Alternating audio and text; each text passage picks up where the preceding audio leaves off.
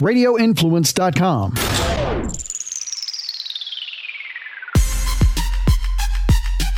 You are in the trenches with former Buccaneers offensive lineman Ian Beckles on Radio Influence. Hello, everybody. This is Ian Beckles, and welcome back to In the Trenches. Um, when you're looking at NFL news in these days, I can sit here and talk to you about Tom Brady putting Deion Sanders' kid through a workout, um, but that just this doesn't seem very important right now. Um, we could talk about Baker Mayfield and J.J. Watt, their opinion on kneeling. And listen, we live in America, everybody. Whatever the hell you think, it's fine. You live in America. Don't break the rules. Don't break the laws. And who gives a shit what everybody else thinks? Period. End of story. I really don't care what your, you know, opinion is on kneeling. I, I don't care. We all grew up differently. We all see things differently. Uh, unfortunately, we're living in a world um, that's pretty chaotic right now, and I'm in the midst of it. And I was mixed up in it last week, and I'm still mixed up in it with this whole co- uh, coronavirus COVID thing. Um, I was actually exposed to it last week. Uh, a, a, friend of mine, Orlando Davis, who I hadn't seen in a long time. Uh, Orlando from uh, I think uh, Hit Show. That was the name of the show. Orlando uh, Freak Show. That's it. Um, I'm on the radio, so I don't listen to his show, but I know everybody on it. They're all cool people. Uh, Orlando found out that a couple people in Beasley Building, I believe it is, they came up, came down with uh, COVID. So he, as a precautionary measure, uh, went to the hospital, jumped into the ER, told him he was an essential um, media member. They threw him in there real quick, and about six later uh, hours later, he finds out that he's positive. Had no symptoms. Actually, still is asymptomatic. Um, and this was last Wednesday. So uh, I was exposed to him. I was at the Boozy Pig on Thursday having a nice lunch, and my girl Carolyn Smith hits me up and says, You've been exposed because of Orlando. You need to go immediately and get tested. Uh, I had to call my boss. Uh, I couldn't go to work Thursday and Friday. Uh, I still can't go into the building for 14 days, even though I did test negative. So I went through the whole test it's more uncomfortable than anything. It's about three seconds of just not, this is not good for three seconds. Feels like they're trying to tickle your brain with that really sharp Q-tip. But it was three seconds. It wasn't that bad. Your eye would tear a little bit. And they told me it was going to be four to six hours for the test results. And I did the test at one o'clock in the afternoon. I didn't get my test back till noon the next day. So they said it was going to be four to six hours or to 24 hours, which would be a normal 24 hours unless you're waiting for a test result. So, um, um, the mind is a funny thing. When you think you may be getting sick, your mind can almost tell you you're sick. I didn't go through it that bad, although every time you sniffle or cough, you think something's going on. And that's actually what Orlando's going through right now. Talking to him, I said, How you feel? Eh, I have a little bit of scratchy throat, which is almost inevitable. That's just going to be the way it's going to be. But he says, you know, his mind is playing games with him. Like, like this thing, uh, there's still people saying it's the flu, okay? Uh, and there's still people thinking that it's over. It is not far from being over. So if everybody says, Sue, do you know anybody that has it? Yes. Orlando Davis has it, and I found out Mike Calta has it, and then Spanish has it on his show as well, and maybe a couple other people. Those are well-known media people. So trust me, everybody, it's around you, okay? It is around you, and whether it affects you one way or another, that's fine, but I don't want it, okay? So uh, I have to be laid up here for the next 14 days. So that's what I'm going to do because uh, that's a smart thing to do. Uh, you know, it's the smart thing to do is still be away from people. That's a smart thing to do. Although we're too stubborn as people because we don't care. We don't like anybody to tell us to do anything. Now, the NFL uh, hopefully is going to start on time. I wouldn't bet anything on that. And I said months ago, and I've changed my stance and I'm coming back to where I started. I'm not sure there's going to be sports this year. I really don't. The baseball, uh, they can't come to an agreement. Those, you know, uh, those uh, billionaires can't come off a little bit of money. God forbid they don't make billions of dollars. That'd be awful. Basketball is people wondering if it's really all that important. And just today, Zeke Elliott came down with COVID. All right. So we have one of the most popular NFL football players on the most popular team coming down with COVID. Now, There's a couple other uh, Cowboy players that did. There was some pictures of Zeke Elliott at the facility, not working out, but just talking to people. Well, all of them have to go get tested. So do you see the domino effect? How is this going to work? So if if if Zeke Elliott was, if say it was training camp, then you find out that Zeke Elliott has a COVID. Uh, who has to go get tested? Who's on quarantine for 14 days? Can you can you answer the question? Everybody in the offense, the whole 11 people in the huddle everybody in his meeting room, his coach. How are you going to quarantine people on a football field, on a football team for 14 days? I'm supposed to be away from people for 14 days. How's that going to happen?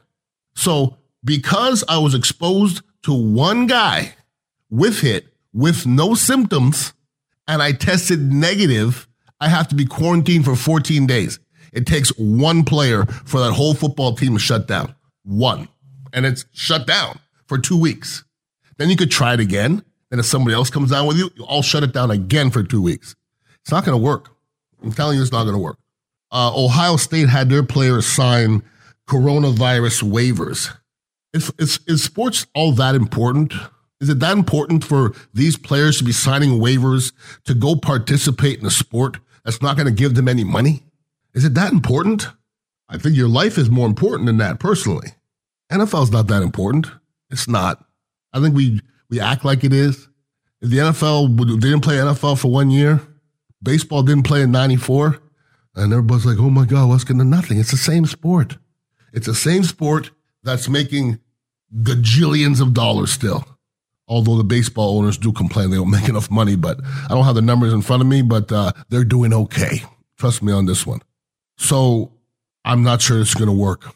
Do I want it to work? Of course I do. I want the safety of the players to be first, and then football can be second.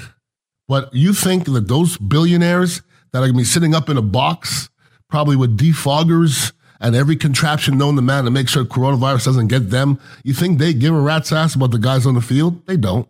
They care about their money. They care about their money, and that's it.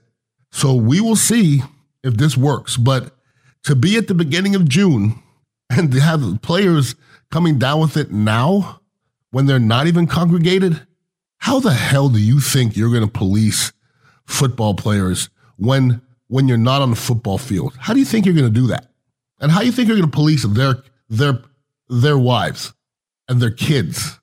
And how are you going to tell them they can't be around their kid? I, it's not going to work. I'm sorry. Do I want it to work? Sure. I'd love to be watching football instead of trying to watch soccer and NASCAR. Can't do that no more. Not like I didn't really try. UFC's fun for a little bit, but I need some football or some baseball or some hockey. Don't know what it is, but I need it. I need some competition. I just don't know if the equation is going to work. And I just don't know if the equation is worth it anymore. I really don't. We took a year off. Now, the thing is, the rest of our country is just not celebrating COVID anymore. You know, and they're not, not even close. Um, we're going to find out. We're going to find out here real quick because I did go to the hospital and I did go to the ER and I did get my test and I did ask the, the nurse what's going on with COVID. And she just looked at me and smiled. And I said, it's going up real fast. And she goes, yep.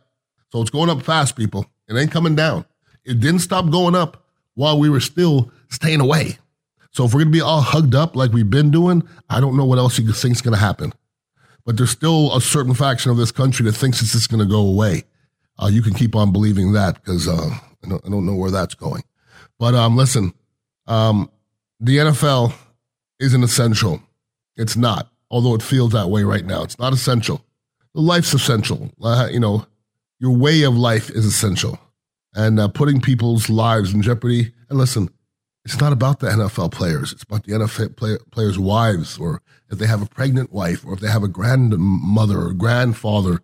You think it's fair that you can't go see a grandmother or grandfather all the way through the season? I mean, that is it worth it? We're going to find out.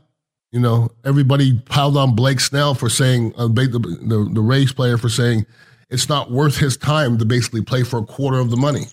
You're making 300 million, if you're making $30 million, and then you end up coming out of it with $3.5 million, some of it is not worth it for some of them. I know that sounds like a big number. And it is a big number to me too, but when you have baseball owners saying that oh, baseball's not that profitable, and you look it up and they're making tens and hundreds of millions of dollars, then who are you going to blame? I'm going after the owners personally. I'm, I'm always going after the owners. I always want the players to make their money because people think that uh, athletes are greedy. owners are freaking greedy, okay, to the 10th power. So I'm always on the side of the athletes. If anybody has any questions for me, it's Ian Beckles at Radio Influence. Uh, and, you know, I have some other um, podcasts as well, and also the Ron and Ian show, which I'll be doing from here uh, for the next little while. But I appreciate you guys listening in. I hope next week we have some better news, and hopefully we're not talking about other major players getting COVID because you know when when Joe Schmo for the Cleveland Browns gets COVID, it ain't a big deal. When Zeke Elliott gets COVID, that's a big deal, no doubt. Everybody have a wonderful week and please be safe. Peace out. You have been in the trenches with Ian Beckles on Radio Influence.